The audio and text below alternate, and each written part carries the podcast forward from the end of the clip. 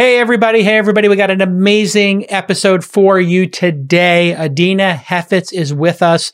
She is the founder of Divvy Homes, and she talks about how she is helping people go from renters to home buyers. And we talk about the entire real estate market and how it's changing in 2021 and how crazy it's been post pandemic, during the pandemic. And this is all part of the next unicorn season number three. Yes, you remember the first two seasons of the next unicorns. This is where we look for companies that are over a hundred million dollars in valuation up to maybe 500 million.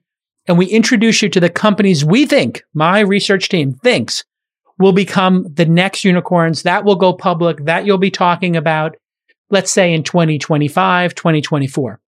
So we like to look in our crystal ball and say, Hey, does this company have the ability to get to hundreds of millions of dollars in revenue and eventually billions of dollars in revenue? So we're kicking off our first season with this amazing episode about Divvy Homes. It's a really, really interesting company. I'm in love with real estate and I love this model of letting people rent to own. Part of your rent goes towards a down payment. Really clever idea.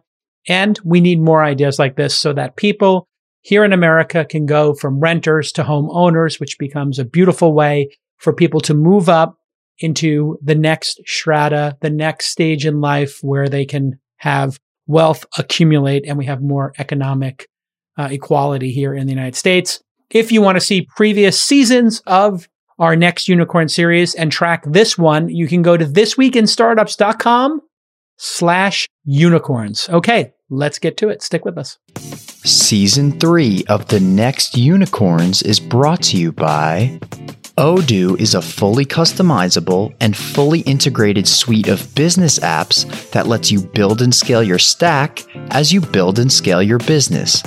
Your first app is free forever, and right now, Odoo is offering $1,000 off your first implementation pack at odoo.com slash twist. That's O-D-O-O dot com slash twist. Drata. Don't let requests for SOC 2 compliance reports slow down your business. Use Drata to stay ahead of the curve. Go to drata.com slash twist for 15% off. And LinkedIn Jobs. A business is only as strong as its people, and every hire matters. Post your first job free at linkedin.com slash unicorn. Adena Hefets is with us. She is the founder and CEO of Divvy. Uh, Divvy Homes is a on-ramp to home ownership where people can rent and then eventually own. Users pay, I think, 1% to 2% upfront. Divvy pays the rest. And then the person pays Divvy a monthly rent and puts aside like 25% of that towards the savings that could be used for the future purchase of the home. What a brilliant idea. Adena, welcome to the program. Did I get that right? The description of basically what you're doing? Better than I can, Jason. Thank you for having me here. Okay. So, um, how did you come up with this idea? And then how many homes have you bought on behalf of your renters? Sure. Yeah. So when I came up with the idea for Divvy, it was really based on a couple of things personal experience and then understanding the market. Uh, from the market side, let's start with that. Um, I saw that we had just made it out of the global financial crisis. If you looked at the rates of home ownership, they were at all time lows. And I thought, you know, people can't get mortgages. There has to be another option that we can offer them. And so wanted to figure out a way in which people could buy into the equity of homes uh, without taking on a massive amount of risk from a credit lending perspective. And so making them into a renter, letting them buy into the equity, sharing in the appreciation, um, seemed to seem to be a good idea as a way to start. And then more on the personal side, um, my my parents, myself, I I couldn't get a mortgage. My dad, when he had immigrated to the U.S., couldn't get a mortgage. Um, him and my mom had actually just gotten married, just got pregnant, and they were looking for a house, couldn't find one. Um, and and then ultimately they found a lovely woman who was willing to give them seller financing on a home. And that house became my family's sole source of savings and wealth. And eventually my dad had a credit score, refinanced that house with a mortgage and was able to take cash out and use that to pay for, for me and my three siblings to go to college. So from a personal perspective, yeah. yeah, personal perspective, I, I, I get the value of home ownership. And then from a business perspective, I think the market, uh, was, was pretty, um, in an interesting and unique spot to actually disrupt it. Great. And so when did you start the company? And then how many homes uh, have been bought this way? So we founded it in 2017 and then started purchasing homes in 2018. We don't publicly publicly release how many homes we we've purchased, but Ballpark. I will say there dozens, are hundreds, thousands, thousands. Okay, that was my next uh, thousands, thousands of homes. Yeah, wow, thousands of homes. Now, is there a certain uh, value of homes and an ideal customer profile here? Because if I remember correctly, you uh, brought up the great financial crisis, which was in fact caused by people who maybe traditionally shouldn't have had a home buying a home. And here you are saying we're going to help people who traditionally wouldn't get a home and buy a home. Mm-hmm. So how is it different than what got us in trouble last time? That's a great question. Well, to your first, your first question is we, we serve 16 markets. We are not in San Francisco and New York. I always joke we're not solving for uh, the problems of, of the coastal cities and the Bay Area folks, but instead for middle America. Elites. You're not yes, here to exactly. solve coastal elites and NIMBY madness. Got it. We I can are, say it. we're solving the problem for the rest of America. So our markets are Dallas, Civilians. Houston, yeah. Atlanta. Yes. Um, and our average home price today, it varies by market. So someplace like Dallas, we're maybe $350,000 home. Um, someplace like Cleveland will be 150,000, but it averages to call it around $250,000.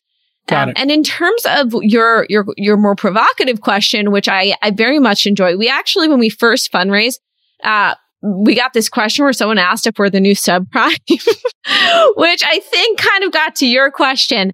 Uh, so I mean, so, I kind of know the answer, but I'm asking on behalf of the audience. Yeah, kind of like yeah. Yes, I understand. So, so just to give you the audience a little bit of context, um, for the 20 years before the global financial crisis, underwriting requirements were much looser than they had been in previous uh, times. That's why when you think your parents got a starter home really easily, that's because they did, and it is much harder for you to get a mortgage today than it was for them to get one 20 years ago.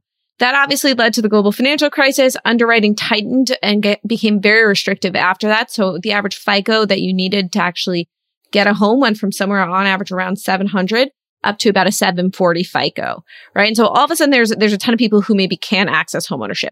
Now, the difference between Divvy and what had happened during the global financial crisis is during the global financial crisis, you were extended debt. You were given mm. credit, a mortgage.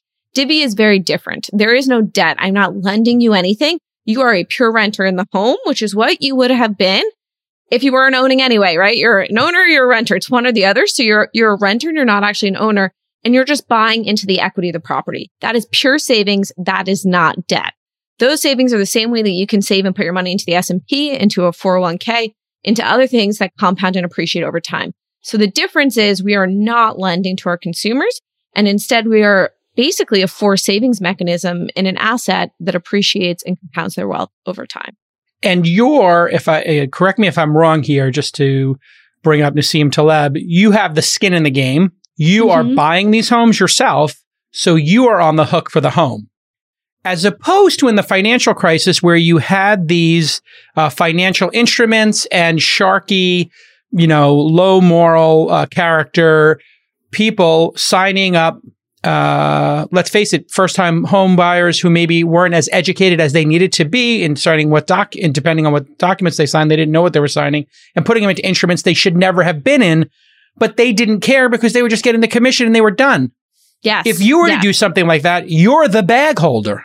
Yes, we are fully the bag holder. So we're buying the homes. The, the risk, the assets are being purchased fully by Divvy. We have we buy them with part equity and part debt. We are responsible ultimately for that debt. The renter that we're putting into the house is purely just a, a renter that's building equity in a synthetic equity account in a ledger, right? Mm. Um, and so, so we are the ultimate owner of the house and we are on the hook for all the homes that we do purchase. All right. So we had this scenario of the $350,000 home in Dallas, 30 year mortgage, 3% APR, monthly payment would be 1264 uh, 1265 uh, for that. What do you charge people then um, if they didn't have to put a down payment down, right? They're not putting a down payment down. You put the down payment down. So then what would the rent be on a house like that if we took sure. this prototypical one that you outlined? So uh, I'm going to use easier numbers than your 1264 okay. and just say, let's say on average, we're, we're in an area where rent is roughly $1,000 a month. Got it. For a house where you're paying rent of about $1,000 a month, roughly your mortgage payments, let's say, are I don't know, $700 a month or something like that. Now, on top of that, you need to pay That would be like a maintenance. 150k house. I'm just guessing. Uh, Yes, 200k exactly. house. Yeah. Yeah. And uh, m- I'd say more like 150. Um, Got it. But on top of that 700, you'd have to pay maintenance, taxes, and insurance, right? Which a landlord typically covers completely for you. So let's say that 700 is now maybe 850, right? Hmm. 850 a month versus the $1,000 to rent. The delta between that is how much your landlord typically makes, right? That is their, I mean, they have to pay out, right, interest and other things like that. So, but there's some spread there, right? So Divvy would charge you that $1,000 a month, but then on top of it, we add in a savings portion, which might be something like $250 a month. So Got it. instead of paying a thousand, you're paying 1250, but the equity portion is actually your savings that gets invested in the house. And as the house appreciates, you own a percentage of the house. So your savings also appreciates with the house. How much time and money do you spend integrating a bunch of different software products together? Let me guess, way too much. Well, Odoo is here to help. Odoo is a suite of business apps that runs your entire company on one platform. They'll streamline your workflow to bring all that information together. Plus, Odoo's integrations eliminate repetitive tasks and data entry. If you only need two or three apps to optimize your workflow, well, that's all you're going to pay for. Odoo won't stick you with the bill for apps you don't use. And Odoo has an app for every business need. They offer 30 main apps that are updated regularly and over 16,000 apps from their active open source community. You can keep your books tight with their financial software. You can add their sales and CRM apps to help provide a clear and organized view of how you're doing as a team. And here's your simple call to action. Your first app is free forever. And right now, Odoo is offering a $1,000 credit on your first implementation pack. That's not a joke. $1,000 off. Go to odoo.com slash twist to check it out. O-D-O-O dot com slash twist. So you worked at TPG, I know, and uh, previously, and you are a student of unit economics. So when we look at this, the cost of the house being eight fifty. If I was the owner and I was renting it, maybe I charge you a thousand, eleven hundred, so I can make my whatever amount per year, make a tiny profit. Um, it's not a great business to be in, obviously. You now are having them save two fifty. So where do you make money from? That two fifty is theirs. Yes. You are making the 150, 250 bucks that the landlord would normally make. That's your business, or is your business that the house appreciates and you get the gain on the appreciation of the house? I'm just guessing here. Yeah. So, so, uh, we make the money off the rent the same way the landlord would, Hmm. would. But our bet is that because typical landlords end up having a ton of turnover. So when you are an average renter, no one takes a rental car to the car wash. You tend to destroy those rental properties. You turn over every Ah. 12 months. So our bet is I can charge you the same rent as a landlord. I can make the small profit along the way. I sell back to you. We make a, a small amount of money off the buyback, but most of it is just the rental income. But we actually can make a larger margin because you're staying in the house for longer. You're not turning over and you're Got treating it. the home better because you actually care about it. The owners act like owners. You're basically, Exactly. in a way, teaching people to be owners. And, and that is Exactly. the American dream. There's one of the things that have made America an amazing country for immigrants like your parents is if they get into the home buyer ownership, like 60 odd percent of Americans have, boy, does it help you move up from one, uh, you know, class to another one, you know, uh, strata to another. So now let's look at the appreciation of the house. It's a 150K house in Atlanta and uh, Atlanta go, gets hot and it becomes Hotlanta. And now it's a 300K home, you know, just five years later because everybody wants to leave the dystopian society known as San Francisco. Now you rented somebody for 150. Now it's worth 300. They've been paying 250 a month. They've got whatever it is, 3,000 in equity in the house, maybe 10,000 in equity in the house. Now, who gets that jump from 150 to 300? When I go to buy the house, am I buying the 150K house? Am I buying the 300K house? And that 150, do I get some percentage of that? If I own 5% of my house, does my 5% now become worth twice as much? Yeah. So, so we preset the, we call it the buyback price. So it's the price Ah. at which you can buy the house back. We set it at the beginning. So every Oh. single payment is set in a contract before we even put the offer down. Whoa. You get that contract, you review it. Everything is preset. So if you don't feel comfortable with it, there's, there's no moving forward. We What would you actually- set it on the 150 house? What would you preset it at? 175? so probably for our folks, just easier to stick with if it's a hundred thousand dollar house, generally we appreciate about three percent a year. So you can look at it, it would be about $110,000 after three years. So that's Got the it. buyback Oh, price. that's so you can smart. buy back at the halfway point for 105000 Got So it. it's- so you build that into the amount. model that it's going to appreciate a little bit. So, They get the upside if it appreciates more. but that's actually what's been happening in the country. So let's get into modern day. You put people into houses in 2019 in Atlanta and in Dallas, and they have, correct me if I'm wrong, gone up at least 50%, They have a call option that's in the money for them. Yes. Yes. which in do. plain English for people who don't understand means what? it means that the house is now worth more than what they have the right to buy it back at. So theoretically, even, you know, if they don't want the house, that $100,000 house is now worth $150,000. They have a right to buy it at $110,000. They should buy it. They can sell it the next day and make a $40,000 spread. That is their right. And that's what we want. Now, truthfully though, Jason, like our customers are not thinking about an arbitrage game here. That is No. not how it works. And no one thinks about their home in that way. I mean, you're at your house now. Also, I assume your house has now become your, your children's source of school during COVID, your office, right? Yeah, it's like course. family center. And so the way that you're thinking about it is I want to make a sound financial decision and I want a place to raise my family and feel safe. Right. And so our customers are not using Divvy as a way to hedge the Mm, market. not yet. using- Not yet, No. but I mean, if you do Well, your this is- job, if you do your job and you taught them how to be an owner, correct me if I'm wrong, they're going to say, hey, wait, I'm an owner. I have $40,000 in profits here. I could, you know, moved an hour outside of Hotlanta to the next hot place, you know, somewhere outside of Nashville for 100K and I could do it again. as I hope they will. That is it. That is the dream. We are trying Wow. to create wealth. That is the point of this. But all And- you get is the the the landlord's spread. Is there some other secret to this business that I'm missing? Well, that's our core business. And so the landlord spread, when you get make that every month consistently for three years is the average term of our lease, right? That's a nice annuity of cash, right? It's cash flow that Hmm. comes in. And once someone's in the house and they're fairly stable in that house, there doesn't tend to have to be a ton of work that needs to go into it. Once you have Hmm. a, a tenant who's happy, any maintenance stuff might come up, but generally we know that's that's super seasonal. So ACs are going to go out right around this time of year where they're starting to use them again, right? And we know that heaters are going to go out probably in the fall, right? And so we know these timings, but outside of that, it tends to be very little work. And so you're sitting on an annuity, a cash flow stream, which is how we make the majority of our profit. Now that's our core business. As you can imagine, we're constantly thinking about how we could expand. Hmm. Most of our expansion into new services is actually not for the profit. I actually want to be very transparent about that. It's actually because we just want a better customer experience. So for example, today a customer comes, Jason, you go to our website, you apply and we say, Jason, you're approved for a 300 $350,000 house in Dallas. Go out shopping with your realtor. You go, Adena, I don't have a realtor. Who should I go out shopping with? Historically, Mm. we'd introduce you to a Keller Williams agent or a Century 21 or Right. Compass or someone else, right? One of our, just someone in our network that didn't work for Divvy. You guys go out shopping and you say, you know, what happens when I actually want to buy back the house? What price do I pay? And that agent's like, I have no clue.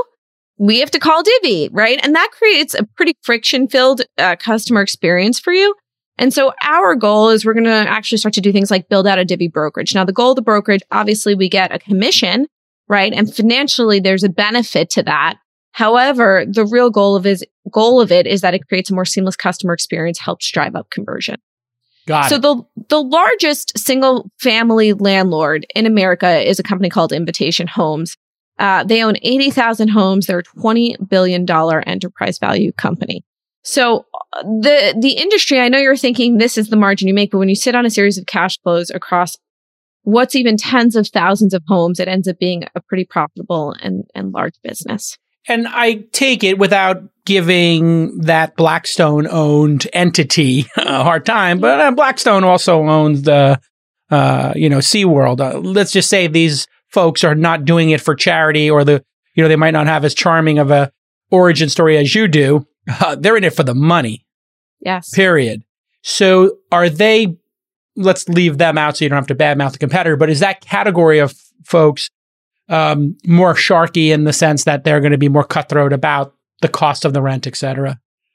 So I'd say there's a couple of things. Um, one, most of those competitors have actually bought portfolios of homes. Mhm. And so they bought these massive amounts of foreclosure homes during the crisis. And as you can imagine, foreclosure homes that are sitting there without someone living in them can get run down more quickly than someone that has an Mm. actual tenant in.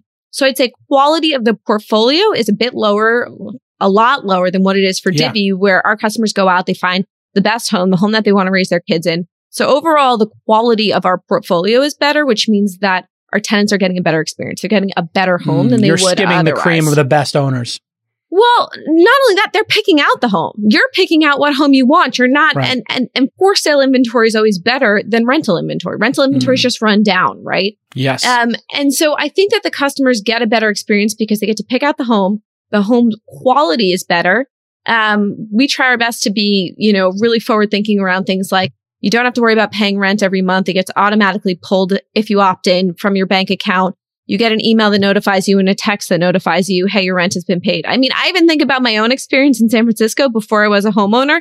I used to have to log onto my bank account and wire every month to my Mm. landlord, right? We want to take away all the friction and just make this a really beautiful experience that helps guide people through the path into homeownership. Makes total sense. Except your competitors are getting all that appreciation of the homes and you're not.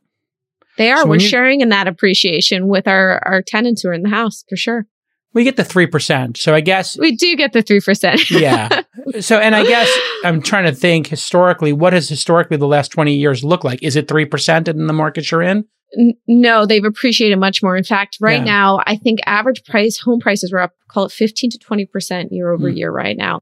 And so Crazy we, right now. we're giving a ton of that upside to the customer, but that's okay, right? Hmm. Our view is that if you can create a portfolio where you treat the customer right, you give them access to this, our customers end up turning over at a lower frequency.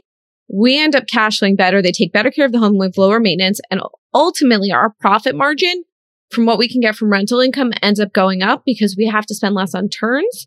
Uh, so basically, if someone, if a customer leaves the house, basically filling that house with another rental tenant, um, and we have to spend less on maintenance. And so far, of- that bet has held very true. We make um, a better profit margin than any single family REIT out there because this bet is actually holding true. In today's startup landscape, committing to security and compliance is vital for growth, and proof of your company's security posture has never been more important. As you scale, you might start to receive more SOC 2 requests from customers, and that's where Drata comes in.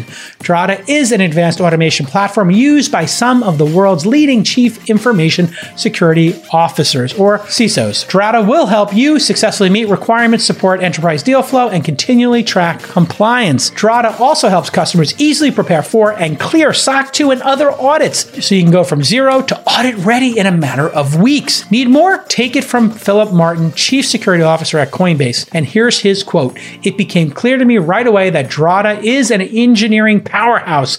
The solution they've developed is well ahead of other market players.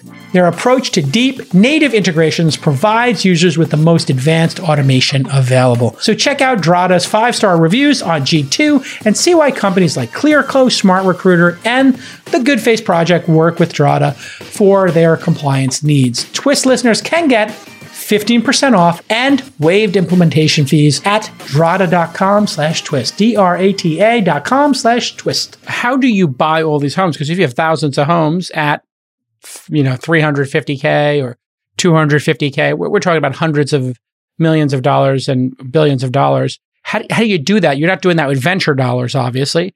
So are you just doing REITs and then letting people buy every year 100 homes in different cities? How do you mechanically do that?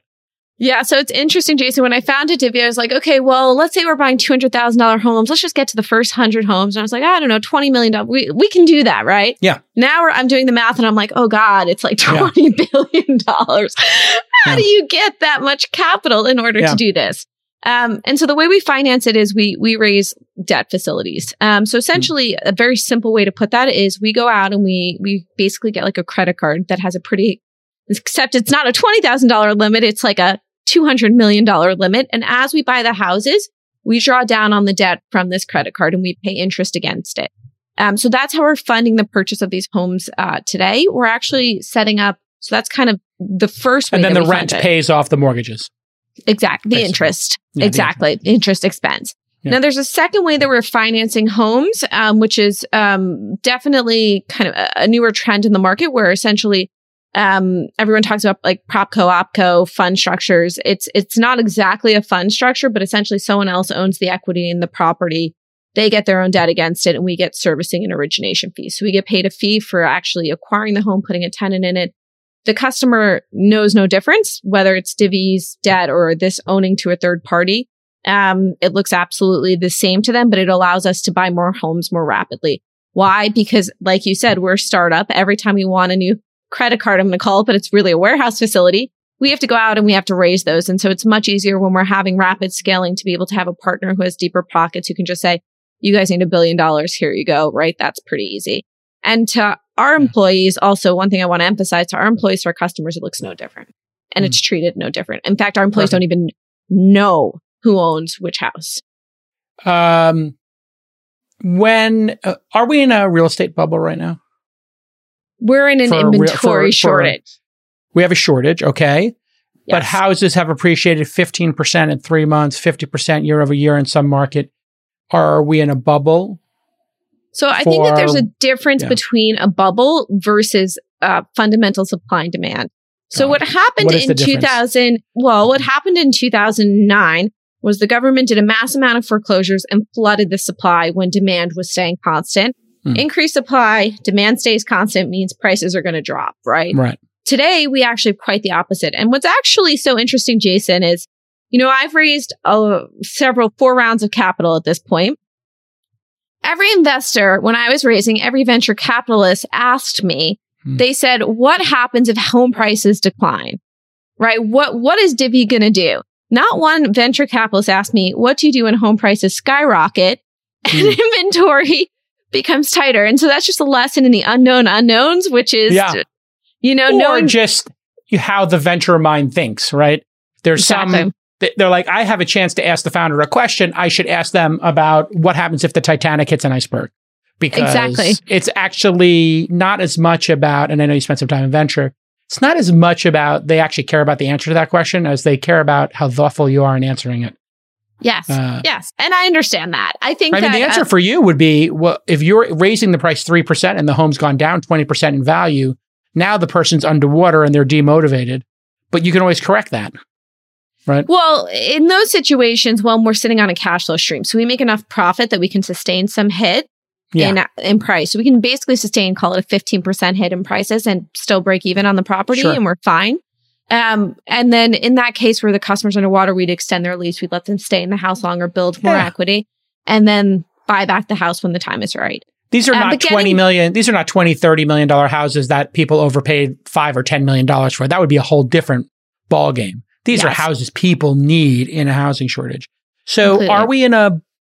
you don't believe we're in a bubble. So let's, Well- let's unpack why we're not in a bubble in your mind. Yes. So what we're seeing today is that uh, COVID causes very interesting market change, right? Where all of a sudden, no one wanted to sell their homes because no one wanted to move during a global pandemic. So supply, you can say it stayed constant to slightly decrease. There's just less existing home sales. So you have a case in which supply is not growing. And at the same time, demand started to spike. Why did demand spike? Well, because everyone was living in their studio apartment was, you know, like, hey, you know, it'd be great if I bought a single family home that had a backyard, right? And some place for me to actually spend some time outside. And so what we did was we actually saw um, demand go up. Now, this was even more impacted by the fact that people who would have typically sold actually had the opportunity to refinance, right? They refinanced their mortgages because rates were really low, which kept them in their houses even longer. So supply was even impacted more. So you have demand going up, supply going down. And the result of this is that home prices have started to rise, Hmm. right? And that is a lack of inventory. Now, how does that correct itself in the market? One, you can add more supply. I don't know how many folks, you know, realize, but like it takes like five plus years to build a home, right? It just doesn't go up overnight. Why? Because the government puts in titling and you have to make sure that the, yeah. the NIMBY issues in some places. Those, yes, but that's for affordable housing. But yes, yes, yes, yes. But point being that it just takes a long time for new build homes, right? Hmm. And so you're not going to flood the market with supply suddenly. And given the way that work is moving to be more remote, I actually think that demand is going to only continue to sustain. So given that, I actually think that home prices are going to continue to increase. And I think that we've mm. entered just a fundamentally different time where remote work is going to be more acceptable. Um, and that we were just undersupplied on single family homes, which by the way was an issue even before COVID, but was exacerbated by COVID. Is there an issue right now where people uh, are moving into a kind of YOLO moment um, and they look at the house they're in and they're going and buying a second house somewhere because they don't have to go to an office. And I'm talking about a slightly higher end of the market, but I think it's now becoming a trend where people are like, you know, I left Brooklyn and I now have a place in Florida or Nashville, but I decided to not sell my place in Brooklyn. Or I was in San Francisco or Palo Alto. I'm going to keep my place there, but I moved to, you know, Park City because I want to ski and I, I can. So are there a lot of people now where they're owning more than one home and not selling the original one? Because let's face it, if this is a better asset than the stock market is, which I think a lot of people feel this might be a better asset than the stock market, which feels bubbly, now that's going to constrain supply even more. Is that a trend or is that just anecdotes that I'm seeing near me because I hang out with a certain group of people? Uh, you definitely hang out with a certain group of people. Okay. I definitely don't know that as that area, the second home market as well, because uh, transparently, our customers are struggling to buy their first home. Um, I think that if anything, Jason, that's more a factor of lower interest rates. Got right. It. If you could refinance out your Brooklyn apartment at two and a half percent, why sell it? Right. I mean, that's right. pretty cheap, right? To be able to keep it. Now, if interest rates increase, you have a five one adjustable rate mortgage um, interest rates increase in five years, maybe that's something then that you would consider selling. Because if you were paying six percent on that on that mortgage, even five percent on that mortgage, right? All of a yeah. sudden, maybe you wouldn't be keeping it as easily. Right, because you wouldn't be able to rent it for as much as your carrying cost. Now you're screwed. Okay, now you have uh, folks like BlackRock buying up thousands of homes, reportedly. Um, and sitting on them maybe or renting. I'm not sure what they're actually doing. That's always existed, but it seems to be increasing. There was this big Wall Street Journal article about that. Yeah. Is that reality? Um, yeah. And is that causing problems? And if so, in which parts of the market? Yeah. So we're seeing, we call this like institutional investors. Uh, we're seeing institutional buyers uh, increase the pace at which they're buying assets. Why? Because there's no yield. You're not getting returns across the market. Mm-hmm. And so they're turning to actually homes, which are one, appreciating extremely fast. Um, but then two, you can rent them out and still make a pretty good return versus what you can get on maybe a bond or some other asset class that you would put your money into. So we are seeing a massive influx of institutional capital into the single family rental market.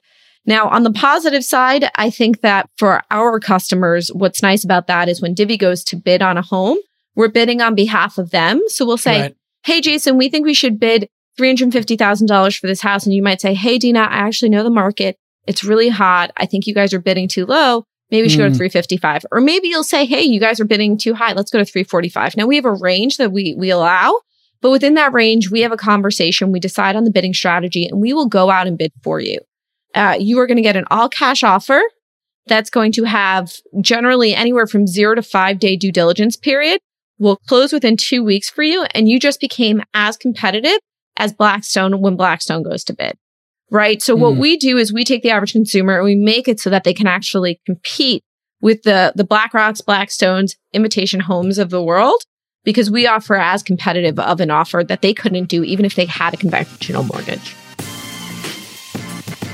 Today, many small business owners are busier than ever. Since they're focused on managing and growing their business, they can't always spend the time they wish they could on recruiting. And you're only as good as your team. I talk about that all the time on this podcast. And that's why LinkedIn Jobs has made it easier to find and hire the best candidates for free. Get started by posting your job for free to reach LinkedIn's network of 700 40 million professionals. Oh my God, there's a lot of people on LinkedIn. Fill out targeted screening questions to get your role in front of the most qualified candidates with the experience, skills, and motivation you need. Then it's easy to filter and prioritize the top candidates you'd like to interview. We love LinkedIn jobs at launch and at Inside. We've hired a second producer, a curriculum designer, and a few more researchers. We are crushing it. We're now 18 people here. I can't believe it. It used to be me and like three people. Every week, nearly 40 million job seekers visit LinkedIn. If you've got a job, you're going to find those job seekers on LinkedIn. and they're going to find that right person for your role right now. Don't waste time. Post your first job for free. That's right, free. LinkedIn is so supportive of this podcast that they're going to let you post your first job for free to prove to you how amazing their product is. That's how confident they are. LinkedIn.com slash unicorn. That's LinkedIn.com slash unicorn to post your first job listing for free. Of course, terms and conditions do apply because they're giving you that free job posting. My understanding is we're short 7 million homes in the United States. I think the Wall homes- Street Journal had five and a half million from a couple weeks ago, but seven million Okay. five. It's the same. Yeah. Okay, let's let's split the difference. 6 million. Yeah. Uh, we build like 1.7 million a year or something in that range, my understanding, if I'm Yeah. think I'm directionally correct. Uh, this makes no sense to me. Uh, building homes is easy. We've been doing it for thousands of years as human beings. Uh, why is this? i- i- Is this just a ridiculous gap, or or is this just fun with numbers with different organizations who make them? Well, the biggest issue is just regulation, right? When you're building a community of homes, you can't just throw, you can't just buy the land and be like, we're going to throw up homes, right? Because what happens if there's a fire in that community and the fire trucks need to get through the road, right? They have to Yeah. make sure that the, the width of the streets are, are perfectly, and then you can't mess up the soil because you're going to impact the environmental issues that are going on. So to actually be able to build a community, while it doesn't take a tremendously long time to build an individual house, it does take a very long time to get the regulatory approval that you need. And in fact, it's probably the most, I don't actually know the exact step, but it's one of the most costly parts of actually building uh, single family homes is, uh, is actually just the regulatory aspect. It absolutely seems to be that. And then uh, there seems to be some dysfunction that we don't build them in factories. like we literally build them. It's like building cars in people's driveways. It's so nuts that we do this bespoke over and over and over again in the rain for, you know, whatever we do, six hours a day, eight hours a day, when you could run factories 24 hours a day.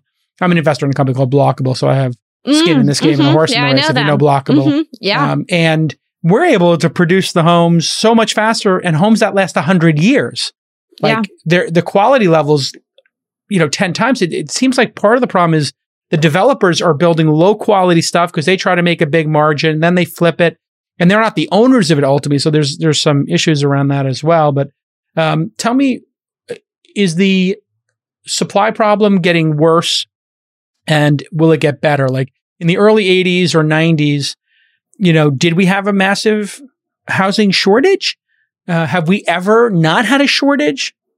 Well, we definitely didn't have a shortage during the global financial crisis. We had a glut of homes. Now, those weren't new home builds; those were existing homes in Yes. resale, right? So what happened is, is we went through the global financial crisis. You can then go buy an existing home that used to be worth three hundred thousand dollars. You can now buy for two hundred thousand dollars. There's a cost to build a new build home, right? There's labor and there's materials. You can't generally build a new build home for, if you're including labor, materials, cost of regulation, all of that stuff, maybe less than two hundred fifty thousand dollars. It's just impossible. So at that point, builders really slowed down. And if you speak to any of the home builders right after the recession, when there were all of these homes that were available, was the worst time in the history for builders, right? All of a Mm. sudden they're like, I- I'm not building anything, right? Because there were so many homes that were available. And then all of a sudden that, that dynamic switched, right? All of a sudden, uh, there weren't existing homes that were selling for, you know, a third of what they, they had been a year prior. And all of a sudden, home builders had to kind of press back on the gas again. So you're asking them to now restart the the fire, and it just takes a long time. It takes a long time to set the blueprints, to actually build communities, to get the approval, to then start start taking off. And um, I imagine that we're not going to be having this conversation about a housing shortage in in five years from now, because I think that the market will have right sized by then, but it's going to take a little while. Everyone's expecting that. Okay, I want a ton more homes in 12 months. It's just things don't move that quickly Hmm. five years, perhaps, I think the market might stabilize a bit more. Yeah, during the financial crisis, I'm just looking at a chart here. I don't know if this is correct, but 10 million houses in inventory available, and then into 2020 down to 3 million available. Yes, that doesn't Uh, surprise me. We're we seeing- are at a, since they've started recording the data for 30 years, we're at the lowest we've ever been in terms of the inventory. Yes. And uh, there are two things to look at it's new home builds and then existing home sales. Is that what And they call starts? Is that what starts means in your industry? Starts are, are, are um, uh, new builds. Ah, God. Okay. Yeah. Um, and so those are permits that are given out to actually um, to build new homes. So that's, that's slightly different. Um, but in terms of just overall listings, you can look at it more, a little bit, maybe a cleaner way to look at it is just the number of homes that are listed for sale. And everyone looks at months of inventory. So if demand continues the way it is, how many months of inventory do we have? And what we're seeing across most of our markets is there's less than a month of inventory, hmm. which a healthy market you're looking at or where we had been historically called five months, six months of inventory. Um, and so we are down to very low levels in comparison.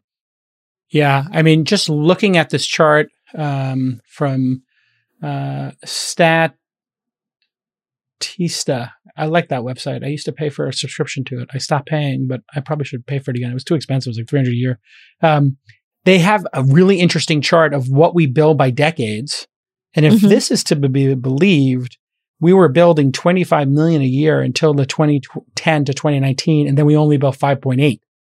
I guess during the crash, nobody built for five years. Exactly. If you wow. went to so home, now we're new paying home that builders. price. Yeah.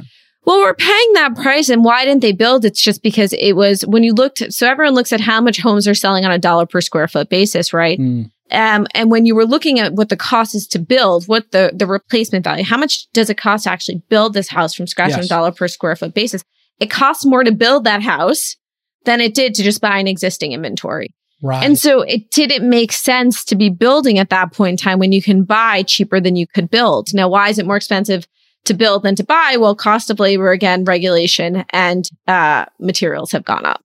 So there's a certain level, again, you cannot build a normal three bedroom, two bathroom house in the suburbs for less than $250,000. Wow. Right. And so it's good when home prices are rising to the point that they're at, like call it an average home price in the US at around $250,000 new home builders can be competitive and they can create new homes that everyone loves, right? And they can sell it at that price. However, if you went back, what is that price? Is it like eight hundred dollars a square foot or something? Is there like a kind of zone? I think the average, yeah, the I don't know. Because you have to take the land average, in and the build cost, right? Because people say, "Oh, we build for I've heard people say, "Oh, we build for like two hundred to six hundred dollars a square foot in Texas." I think the average is roughly about a hundred dollars a square. feet. average home is like call it twenty five hundred square feet, maybe a little bit less than maybe two thousand square Got feet it. or something like that. Um, and average home price I think is about two hundred fifty thousand at this point in time. Got it. So two hundred fifty thousand, and that would be what size home then? Yeah. Well, that's what it's selling at. That's not your build yeah. cost, right? right? So that would be like mm. it sells at hundred dollars a square foot, but maybe cost to build is like I don't actually know what their margin yeah, are, but sixty to eighty, uh, yeah, Interesting. and they're they're making the spread on that, and that's where their profit comes from. Yeah, and then we had this lumber uh, inflation issue. So, my God, it's such a dynamic, crazy market with so many players. At this point, you've raised a couple of hundred million. Is that right for the company? Yeah, yeah several hundred uh, million. Several hundred million. Uh, that means you have a couple of hundred employees at this point. How many people do you Jason, I run a lean team here. Uh, we have about 130 employees. Oh, wow. Wow. So that's super efficient. Uh, that's like an employee for every 100 homes or something. I'm just doing some. That's, a, that's what, if I was you, I'd be calculating how many employees do we have per home? It's, it's how do funny. we get that number up? well, I look at it a little bit more as like, um, I constantly say how much profit am I making per home, and then mm. how many homes do I need to break even versus my headcount and marketing expense. Got it. So that's the ROI math that I'm constantly like, I'm like, how many homes mm. is my break even? How many homes is my break even until I can right. be cash flow positive? How charming. Um, you actually think about cash flow. This is your TPG uh, education. You, Mindset. You, you learned that eventually, like, well, this is great line um, that Warren Buffett quotes, but it wasn't his quote, which is like the markets are a voting machine uh, and then eventually a weighing machine, like mm. you know, mm. prices and stocks, mm-hmm, and eventually mm-hmm. like it's yeah, what's the cash flow? Like how much cash comes out of this business? Um, uh, and you're, you're obviously on the way. So, uh, what if you you were an investor for a while? I know you were at DFJ. You did some time at TPG. You went to Stanford. Yes. Yada yada. Congrats on the amazing track record there. Now you're Thank running you. a company, and uh, guess what? You're out of your Stanford and TPG DFJ bubble, Mm-hmm. Uh, I'm assuming you weren't a founder before that. You you went the opposite way. So yeah. how was it actually jumping in the ocean rather than like flying over it? well, I love being an operator. I worked at hmm. Square. Um, oh, okay. For for a bit, and I was a product manager there, and I I love being an operator. Um, I'm a worker bee, like Got through it. and through. Um, so I actually thought investing and sitting on the sidelines was um was just sad. You were watching all these people make these amazing impacts in the world. And Yeah. you were just like, I want to be in the game, you know? Yeah. And so I, I think, look, both need to be part of the ecosystem. For me, though, being in the game is really fun. I'd say I never thought of myself as a C- CEO. So when we founded Divvy, I was actually not the original CEO. Why not? Why did you think you were a CEO? Curious. Well, my co-founder was originally the CEO and I was the COO. And then, um, as we needed to raise more capital, I was pretty good at fundraising. And so that, and then I ended up moving into the CEO role. And I always just thought that in Silicon Valley, CEOs had to be like Elon Musk, like visionary, like we're going to Mars, like big Hmm. picture and not me. To me, I was a worker bee. Like I did my models. I was very organized. I was diligent. I prepared for like my slides for every meeting. I did not think that was the stuff of a CEO. I Mm. thought I had to be a bigger picture thinker. And what's actually amazing is having founded Divvy now, I realize that there's a lot of different types of CEOs at different points in time. Yes. The person who I was for the last three years in founding Divvy is not the person I'm going to be for the next three years.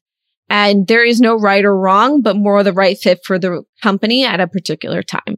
And also, there's a bit of a misperception in what you said, which is like, oh, Elon is like this incredible visionary, which of course is true. But people forget he's a world class engineer, physicist who actually knows how to do engineering and Yeah. rockets and like he's understands metal science and that kind of stuff. So it actually turns out that a lot of times it's like, you know, Zuck was a developer. I don't consider Zuck visionary. I consider him a copying machine. But even like, you know, Steve Jobs was actually a designer at, at his core. I think he understood user design. So Mhm. I think we there's a little mythology of the visionary thing that gets oversold. Yeah.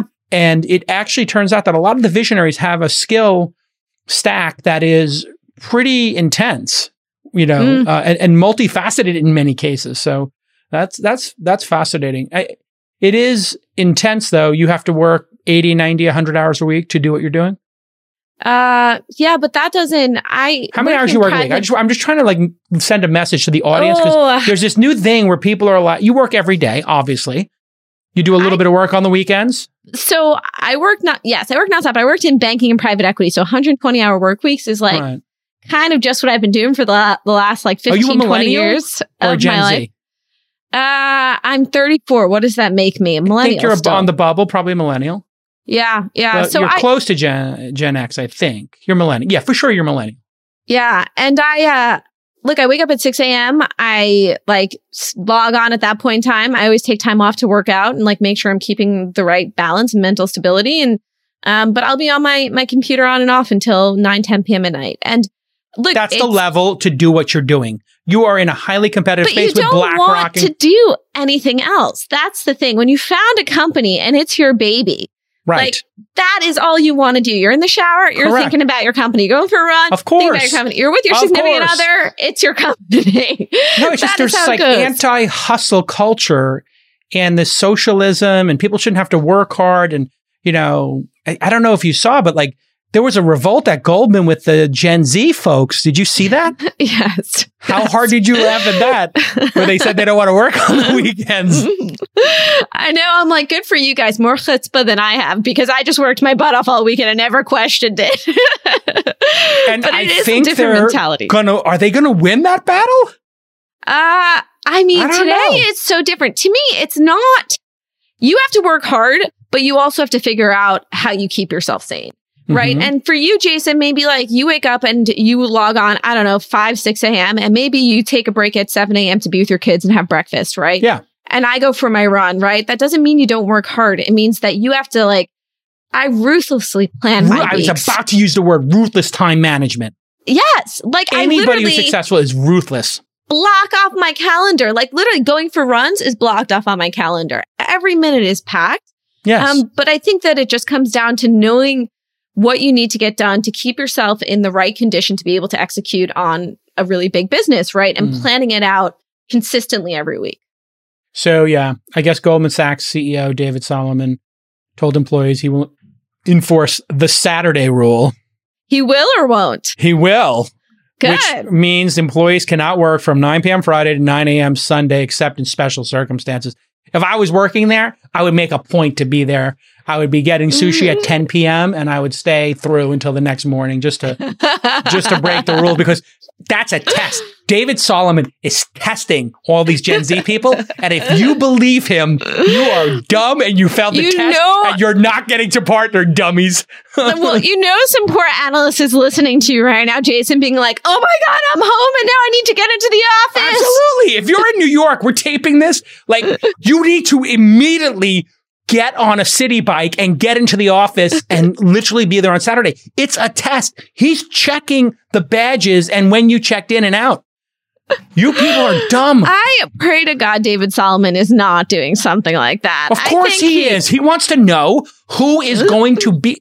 I had people work for me who wanted to go home at 4:30 or 5 and I was like for some twisted reason I allowed it for some period of time and then I was like, "Wait a second. If we're all going home at 4:30 or 5:30, we're going to lose deals to other people. This is a if you're in finance, it is a 24 7 day a week job if you want to win deals. Yeah. I mean, I would probably argue differently where I'd say you can go home at 4:30 or 5 p.m. Just get your work done. Get the results. Well, I give you but if KPIs, you log off you get you as get the partner at results. a, at a partner at a firm, uh, get the results that I'm put, setting up for you. And I think that's how I kind of run Divvy is like there are KPIs, there are things we need to do. You oh, do you're it on talking for what, your rank and file.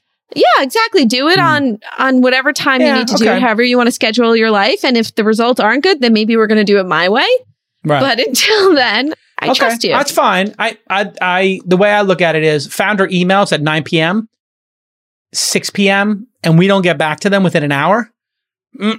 And then other firms do. Mm. That's fair. You are Yeah. in a, a little bit more. Yes, you're very time Yeah. sensitive, and Yes, you work for the founder too on their time.